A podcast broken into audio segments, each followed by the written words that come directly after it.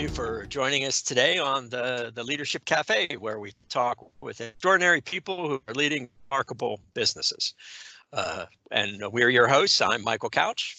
And I'm Richard Citrin, and it's great to be with you today. You know, in times of change like we're all experiencing, it's important to turn to some of our finest leaders and find out how they are directing their businesses, creating their businesses in some way, and contributing to their communities to make things run a little bit better during these challenging times.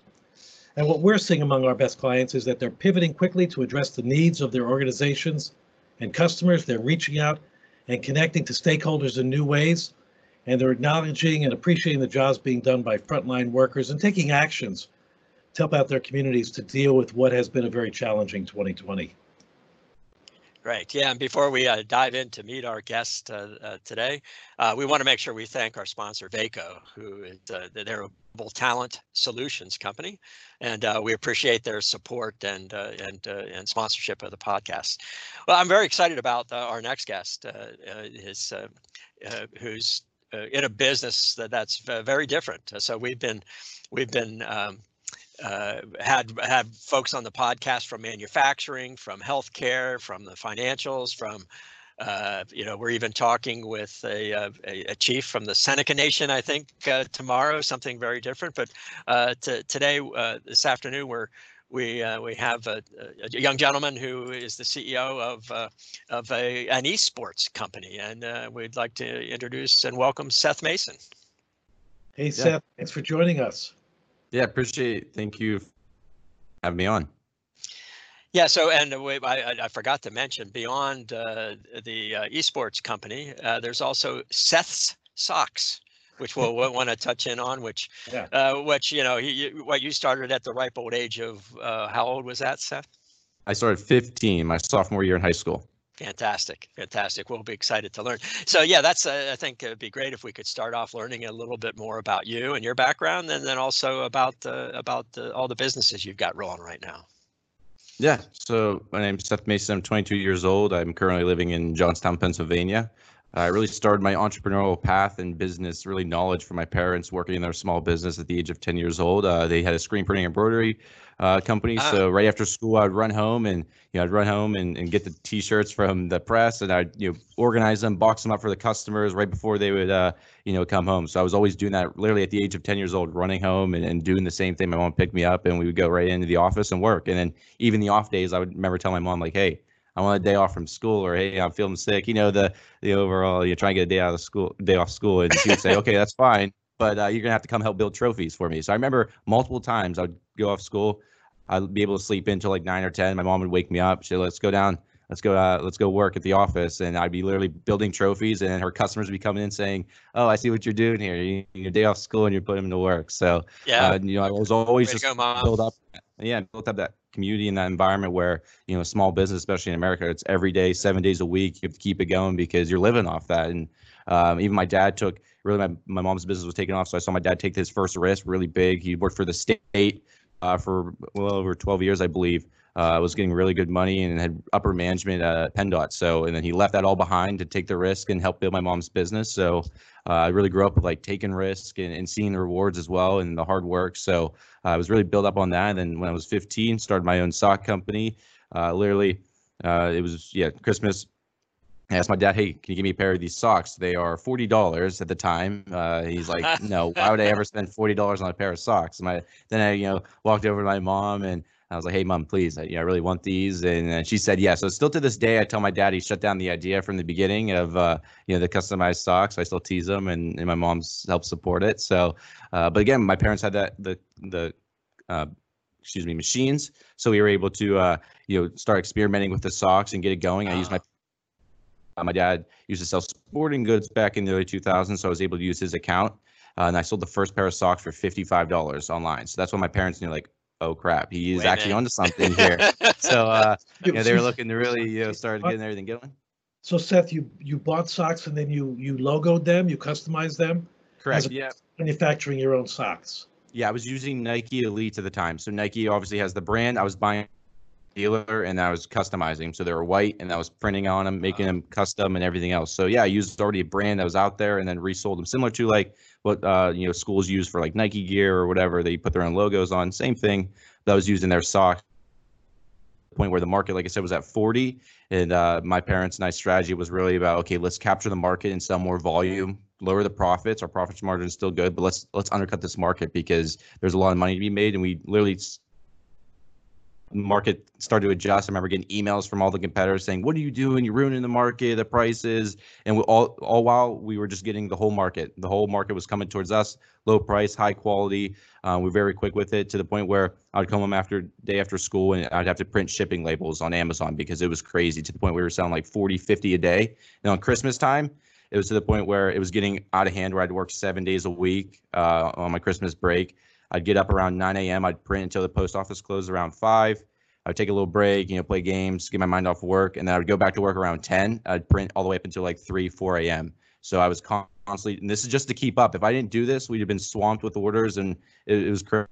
It was big, like two big post office bag orders. So I was a lot of hard work. It was like double press. So like there was no time to just like stand around. So as you're printing, the next one's coming up. So it's like constant movement back and forth for like 8 hours straight. So you know, really the physical toll wasn't a big thing, but that's when I really learned to be mentally strong and really develop that mentality of, you know, pushing through things, and stuff doesn't always go your way, and you kind of have to, you know, keep going. And if, you know, get to you, then you're never going to accomplish any of your goals. So again, I learned that at the age 16, 17, 18 years old, where a lot of people my age probably think the opposite. I know I have a lot of friends that are like, wow, you know, how do you get through this thing? Or even just like the past couple of weeks where we had a live stream go down, they're like, Seth, you know, the whole stream crashed and you come downstairs and you're like perfectly fine, you're content. Like, I'd be yeah. It's like, you know, this is a small thing compared to, you know, what I've been experiencing. So sure. Don't let the little stuff go, especially as a leader. You don't want to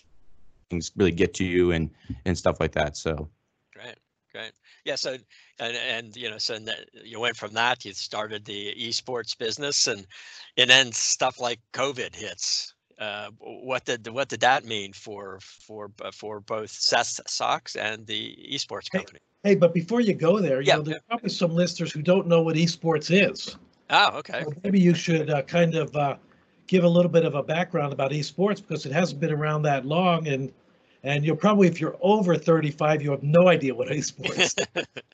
Yeah, so esports is competitive video games. So there's multiple esports out there, ranging from, you know, NBA games where they're actually playing virtual basketball against each other, and you know, from Fortnite, which is one of the biggest games really, you know, on Earth right now, and it's still booming, and it just raised, I think, over $100 million or $500 million. So they're still continuing to grow and raising capital. So esports has really started to take off really in the past 2 years, and now with COVID, and where everyone has to social distance or stay inside, video games is really starting to take off, and the viewership, especially on Twitch, which is a live streaming platform where you can play video games and people watch you, and they can subscribe and donate. We've seen people like Ninja, which is one of the really face of esports, to the point where he signed a $30 million contract with Mixer, which is owned by Microsoft, a streaming platform, and he got paid $30 million guaranteed just to go to their platform. This is football, NFL player money, NBA money. So sports is to take off, and code for esports has really helped really me transition to the previous company I was working for into this new age of what I want to do with what I'm doing right now. So COVID, you know, it's kind of really helped me with on the esports side, and same even with the sock side, where I can focus in on really strategizing how I want to take on the next steps and making sure I have plans ahead just in case something like this would happen again. I'm better prepared. And I was listening to Mark Cuban talk about, you know, COVID and how all these businesses are going to start up from COVID. You're going to see the next, you know, $100 million, $500 million business pop up because of COVID. And I think it's true, because it's really helped me kind of take some time, refocus on what I want to do, and then, you know, take these next steps with the esport company that I started here. So I feel like COVID, I know it's been a bad thing for a lot of people in America, but you know, you can always find positives in negative times, and that's why I've really tried to, you know, do my best in trying to provide that. And that's really why I started the esport company, all about giving back and providing opportunities to, you know, the students that are involved with us. And also, like, we have people from the age of 13 all the way up until the age of 35 playing games and competing on these different teams. So we're really impacting them and showing the community, because community is really what connects all of us and keeps us together and fight through these hard times, because you never want to do anything like this alone. If you have people there to help you and support you and want to make you grow, and that's what we really provide. And that's why it's working so well with us, especially with the Esport Company. So. Sure. Well, the things that you're saying really ring true across a number of the CEOs that we've talked to. That there's something good that can come out of this. It is tough, but it's also a time to refocus, re-strategize. I think we've heard also a time to innovate, and then I think companies that weren't as innovative are finding that they can be more innovative. They can move quicker than they thought they could. Even for an innovative business like yours, have you seen some of the same things? Yeah, I mean, just like never being really comfortable as well. Like you said, there's some of those businesses, they started to get comfortable a little bit. They didn't feel like they had to innovate or, you know, continue pushing forward. But now you see something like a pandemic where it makes you realize, like, wow, okay, our business model needs to expand, needs to continue to grow and continue to change really to the times that we're living in. Because now in 2020, technology is advancing very quickly. This before, you know, talking for the podcast is, you know, about the curriculum and everything going on around us and how that's making really everything adapt. Online courses now with colleges and high schools. So we're starting to see this new world, I would say, after this COVID stuff hopefully is controlled and passing over. But you know, just doing those different things and innovating, I feel like, is the key to really any successful business, is never being complacent and content, push forward and coming up with new ideas is where you and become different, to differentiate yourself from the pack as well. Seth, how important is it for you to be listening to your customers? Have you gotten, you know, ideas from them? I mean, obviously, you're dealing with a tech-savvy group. These are folks who, you know, if one platform's not working right, that you're gonna, there's no loyalty, I assume, unless you sign that big $30 million contract. Are your customers telling you, giving you leads, or are you just kind of scoping out the environment and figuring out what the best direction is to take? Yeah, so the best part about our community is we have over 1,600 players from not only across the state of Pennsylvania, but across the country. They're giving us feedback and input, and that's what I really tell them. We actually have one-on-one interview meetings before they even sign on to a team. They talk to me, so we talk. I really get to know them and understand who they are, where they're coming from, and also take their feedback and opinions. Like, okay, why are you here? You know, what brought you to this point, and what do you see esports doing in the future, and any ideas they may have. And it's literally like every day I wake up with 10 messages and 10 different ideas and feedback and all this different stuff. So. And that's literally every single day, 7 days a week, I'm getting messages. And I love talking to people. I love getting to know people and understanding, because it helps me better my business and what I'm doing, and giving them these different opportunities and experience in esports to help build them up, not only for playing games, but outside of life. And, you know, I've seen a lot of people as well come into the community very timid and shy, and all of a sudden the esports is kind of that connection, the common ground, where now they're starting to build social skills and really, you know, starting to lead meetings now and become general. So what I'm doing is like really positively impacted me, because I'm taking a step back and saying, wow, this is like really working. There's a reason why this is really growing as well very quickly. It's because I'm helping people get better and better themselves and meet new people and you know, continue on with whatever, you know, whatever they may be. So I feel like that's the best thing that I'm doing so far. Excellent. Could you mention you and I talked at the podcast about the greats doing a curriculum and with schools? Yeah, that's very intriguing. Especially at the high school level, we're really focusing on the learning and applying, you know, to a business like ourselves. So we actually have 4 level operating social media pages for our franchises, and they're learning how to build a 7-day content calendar and a 30-day marketing on certain social media platforms at what time, and how to run social media ads on Facebook, Instagram, Twitter, and how to target these different people to sell your goods or services or. What's going on right now. They've been doing it for about 3 weeks. They're really enjoying it. They're having fun. They want more. They want another franchise. And again, they're learning this at a high school level where they can instantly apply this to what we're doing here, but other businesses as well, restaurants that may need some social media help and website building. They can instantly take this certification in these classes to get this knowledge at the high school level, and then take it and start making money and start making a living off an agency and whatever they want to do. So it's all hands-on. They all learn together in a team. They understand what it's like to be in a company and relying on other people, as well as the graphic designers they're working with and the video editors to edit those montages and those clips to whatever they want to post. So they really understand the team bonding and the team building, and understand that it's not just one person that makes everything run. It takes a team for anything, not only in business and not even in esports, but in life. It takes a team. If you want to get anywhere from point A to point B, you're going to need a support structure and people to help you get to that. Because I've never, like, this goes for everything in esports, like Ninja, the biggest of the biggest people. He didn't do it himself. He has, his wife helped become his manager. His family support them from the beginning. So that's what we really want to make these. It's just not you doing all this. I understand there's a whole team behind it, because there's a lot of people that are thinking that it's just one person, doing everything. So, Seth, in a fast-moving business like yours, do you have a business strategy, or is it more the case of, I've got 10 emails on my Outlook this morning. Let me see where the best opportunities are. Yeah, so we're really focusing at the high school level currently, and also at the amateur level. We're kind of college to figure itself out, because it's still a little shady gray area, especially for esports right now. So actually just this morning I got an email from one of our local high schools here. They're interested in getting a program. So I'm building on a whole LAN center with PCs and all the gaming equipment for them to start competing in the league here in October. Help that curriculum around it. So in the fall, winter, they're going to be starting their league and getting the players started competing. And then in the springtime, they're going to really focus in on, okay, they're in this program. How can we start getting the broadcasting and the journalism students involved? How do we get the social media and marketing team involved? And how do we get the graphic designers and the artists involved? So not only will these schools be getting an esports program and they're just playing games. No, it's going to be more so about the curriculum that's going to follow with us here at the Esport Company, where these students now will be involved in a big team at their school, where now you're going to have school versus school marketing plans and marketing strategies. And they're going to be going after each other and seeing who has the best team at the schools, because the designers and the art students are going to work together and get made and graphics made for this week's matches. Then the social media managers are going to take those graphics. They're going to develop that 7-day content calendar, making sure the community, people that support their schools, know what's going on, not only for esports, but for other activities throughout the school year. Then the production and the management and the broadcasters are going to actually broadcast those live matches and talk about it and do pre-game shows and player interviews.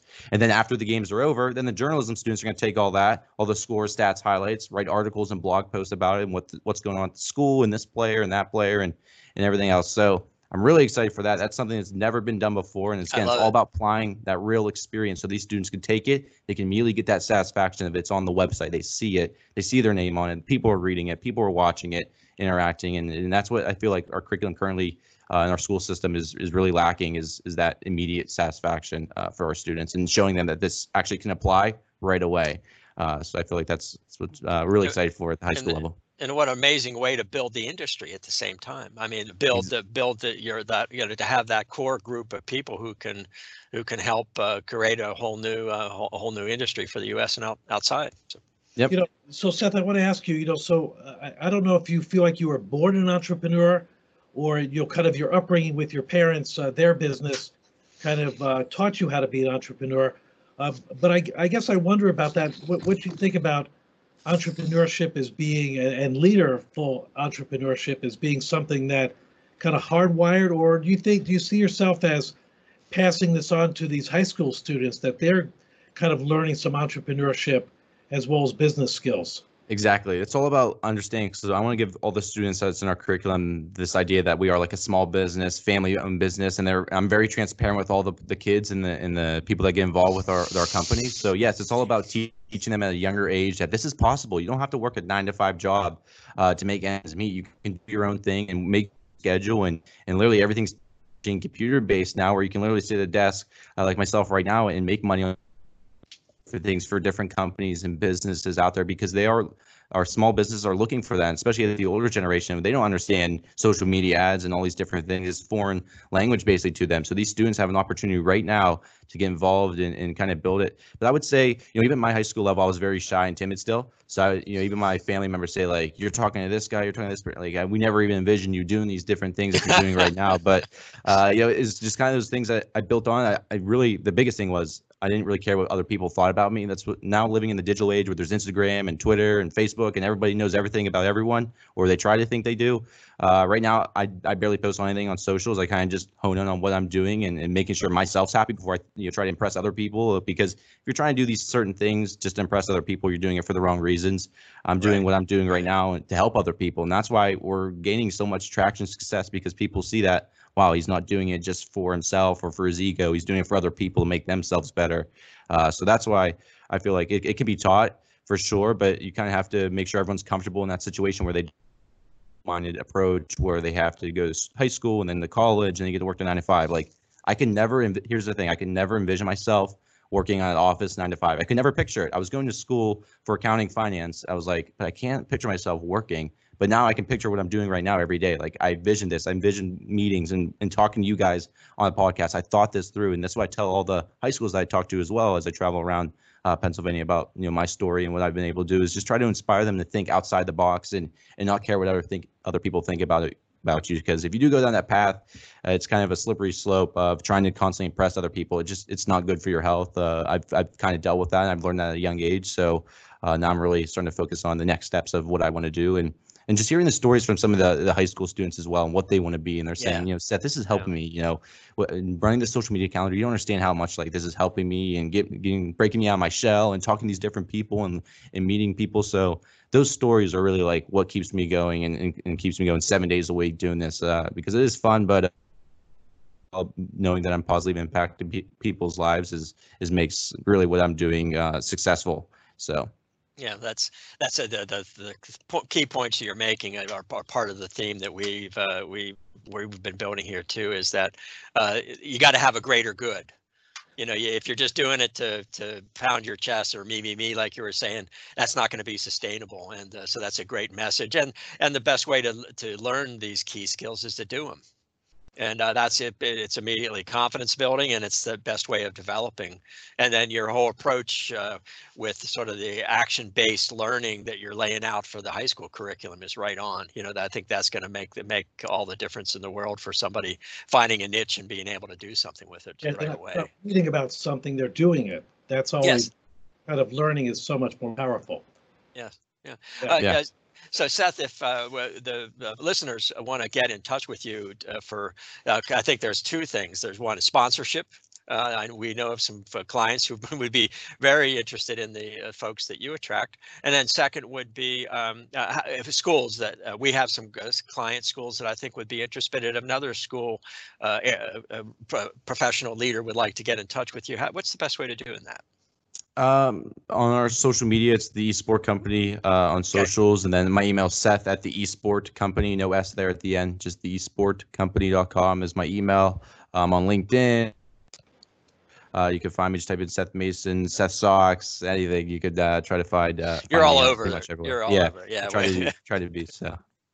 Well, Seth Mason, we want to thank you for joining us today. This has been an incredible conversation, and congratulations to you for all of your success. And I'm going to be following your career. I think Michael will be doing that as well. And great to hear what you've been doing to give back to your community and to make such an important contribution. We want to thank you for being a guest. We want to send you a copy of our book, Strategy Driven Leadership.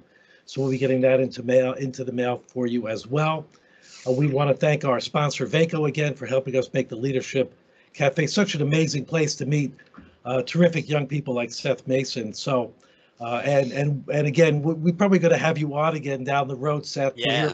Hear about Seth's shoes or something. I don't know. It'll be next. So, remember you can pick up this podcast wherever you listen to find podcasts, and on our YouTube channel as well. Michael's website, mcassociatesinc.com, and mine, Citrin Consulting, as well as the Vaco.com website. And I'm Richard Citrin, and I'm joined by Michael Couch, and we really appreciate Seth. Very exciting, very interesting story, and we will be following you. And we want to thank our listeners, and we look forward to connecting with everybody on the next Leadership Cafe podcast. Thank you for your time. Appreciate it. Thanks, Seth.